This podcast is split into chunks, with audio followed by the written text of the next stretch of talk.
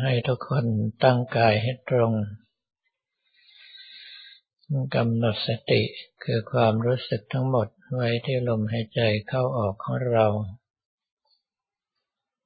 หายใจเข้าให้ความรู้สึกทั้งหมดไหลตามลมหายใจเข้าไป หายใจออกให้ความรู้สึกทั้งหมดไหลตามลมหายใจออกมา จะใช้คำภาวนาอะไรก็ได้ที่เรามีความถนัด มีความชำนาญมาแต่เดิม วันนี้เป็นบรรสุกที่ 11 ธันวาคม พุทธศักราช 2558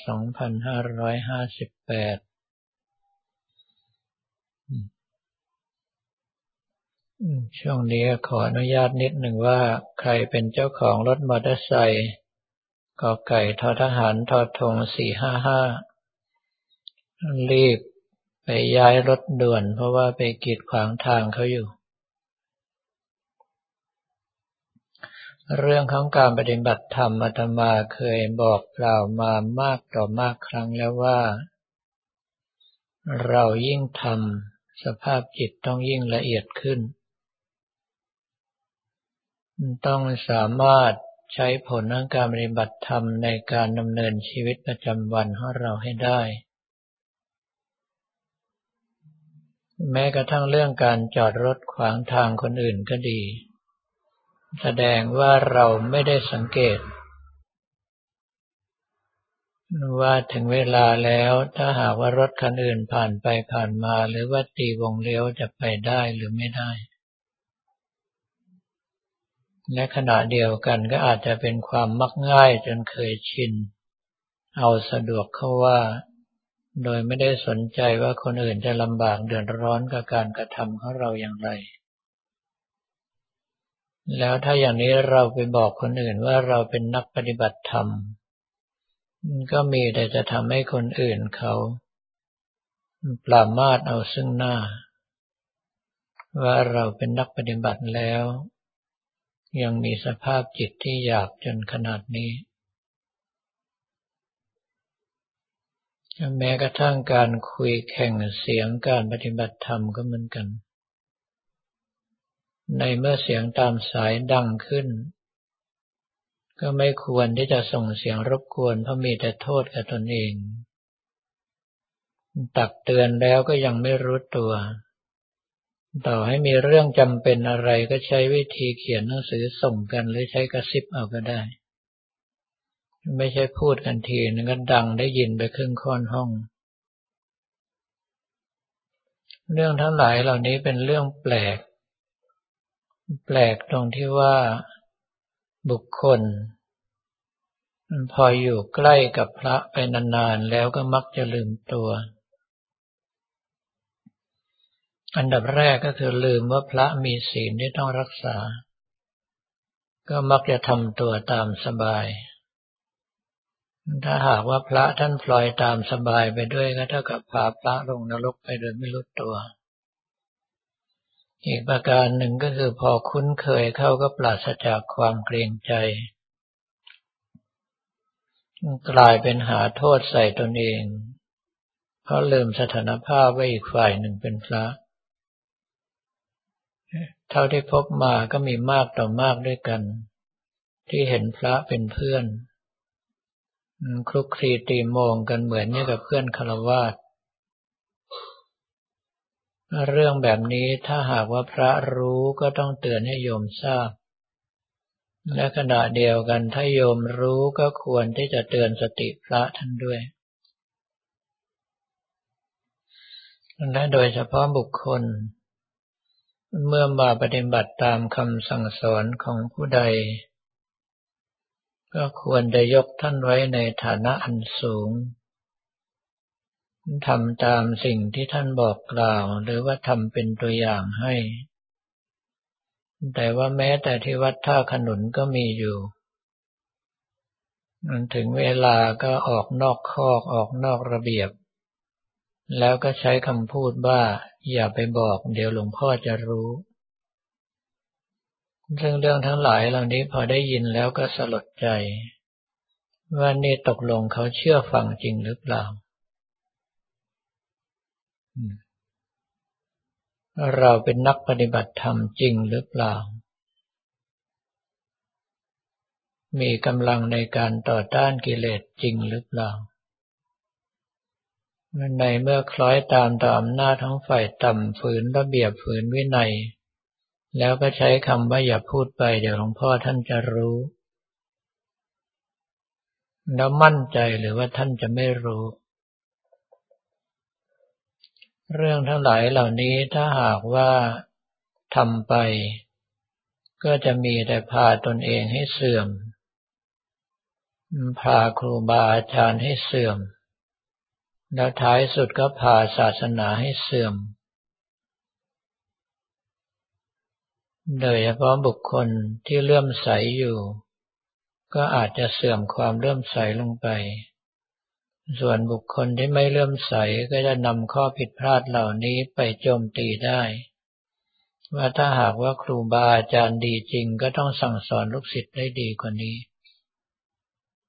มันกลายเป็นข้อเสียหายใหญ่ในพุทธศาสนา จึงอยากจะเตือนสติพวกเราอีกครั้งหนึ่งว่าการปฏิบัติธรรมนั้น ยิ่งทำสภาพใจต้องยิ่งละเอียดขึ้น และต้องสามารถใช้ในชีวิตประจำวันของเราด้วย คือระมัดระวังอย่าเผลอสติ อย่าเห็นพระเป็นเพื่อน อย่าทำความสนิทสนมกับครูบาอาจารย์จนเกินไป เพราะมีแต่โทษมากกว่าจะมีประโยชน์ เพราะบางอย่างพอก้าวล่วงไปก็เป็นการปรามาสพระนัตรัย เท่ากับปิดมรรคปิดผลของตนเองไปโดยปริยาย การปฏิบัติธรรมนั้น สภาพจิตที่ละเอียดขึ้นจะพัฒนากายวาจาใจของเรา ให้อยู่ในกรอบมากขึ้น อยู่ตามแนวมากขึ้น เพื่อตรงไปสู่ความหลุดพ้น การพัฒนากายวาจาของเราก็คือศีล เราต้องระมัดระวังศีลทุกสิกขาบทของเราให้บริสุทธิ์บริบูรณ์ ไม่ละเมิดศีลด้วยตนเอง ไม่ยุยงส่งเสริมให้ผู้อื่นละเมิดศีล และไม่ยินดีเมื่อเห็นผู้ใดผู้หนึ่งละเมิดศีล การพัฒนาจิตของเรา ก็คือต้องสร้างสติให้มั่นคง สร้างสมาธิให้เกิด ถ้ามีสติสมบูรณ์พร้อม แค่ขยับตัวก็รู้ว่าศีลจะขาดหรือไม่ แค่ขยับตัวก็จะรู้ว่าสิ่งที่เราทำตอนนี้ถูกต้องตามธรรมตามวินัยหรือไม่ ถ้าหากว่าเราสามารถพัฒนาศีลสมาธิของเราให้ดีขึ้น ก็เท่ากับเป็นการพัฒนาปัญญาของเราไปในตัวมันโดยเฉพาะอย่าลืมความรู้สึกที่ว่าเราต้องตายเอาไว้เสมอ ในเมื่อรู้ตัวว่าต้องตายเราก็จะไม่ประมาทเร่งพัฒนากายวาจาใจของตนให้ดียิ่งยิ่งขึ้นไป จนกระทั่งท้ายที่สุดสามารถล่วงพ้นจากกองทุกข์เข้าสู่พระนิพพานได้ลำดับต่อไปให้ทุกท่านตั้งใจภาวนาและพิจารณาตามอัธยาศัยจนกว่าได้ยินสัญญาณบอกว่าหมดเวลา